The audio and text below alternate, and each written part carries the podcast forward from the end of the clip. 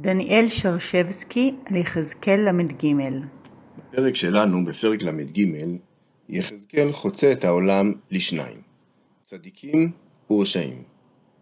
צדקת הצדיק לא תעמוד לו ביום שבו יעבור את הגבול ויהפוך לרשע, ורשעת הרשע לא תזקף לחובתו ביום שישוב אל חיק הצדיקים. התלמוד הבבלי במסכת קידושין בדף מ עמוד ב' מפגיש את התמונה החדה הזו עם תמונה אחרת, גמישה יותר. כך בתלמוד, תנו רבנן, לעולם יראה אדם עצמו כאילו חציו חייב וחציו זכאי. עשה מצווה אחת, אשריו שהכריע עצמו לכף זכות. עבר עבירה אחת, אוי לו שהכריע את עצמו לכף חובה.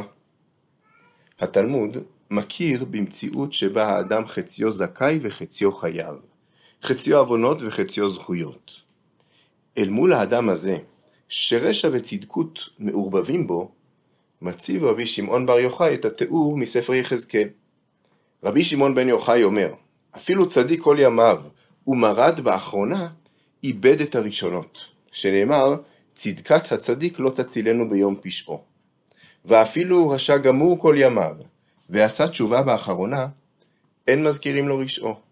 שנאמר, ורשעת הרשע לא ייכשל בה ביום שובו מרשעו. אל מול הפער הגדול בין האפשרות להיות חצי-חצי לבין התלמוד היחזקאלי, התלמוד תוהה, וניהווה כמחצה עוונות ומחצה זכויות. כלומר, שיהיה אותו אדם חצי-חצי, למה רק קצוות? אמר ריש לקיש, בתוהה על הראשונות.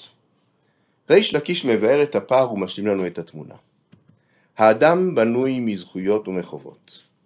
ככזה הוא גם מכיר את עצמו, לא צדיק גדול ולא רשע גדול.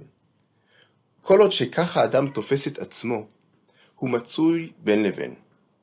אך יש תהליך נפשי שזורק את האדם לקצוות. זהו המרד מכאן והתשובה מכאן.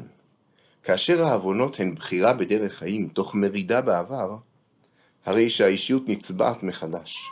העבר מותח אל תוך ההווה ומואר באורו. ואם ישוב האדם ויבחר בנתיב השני, שוב תקום אישיות חדשה, שוב תתאחד הביוגרפיה כולה אל מול הדמות החדשה, אל הצדיק שנולד.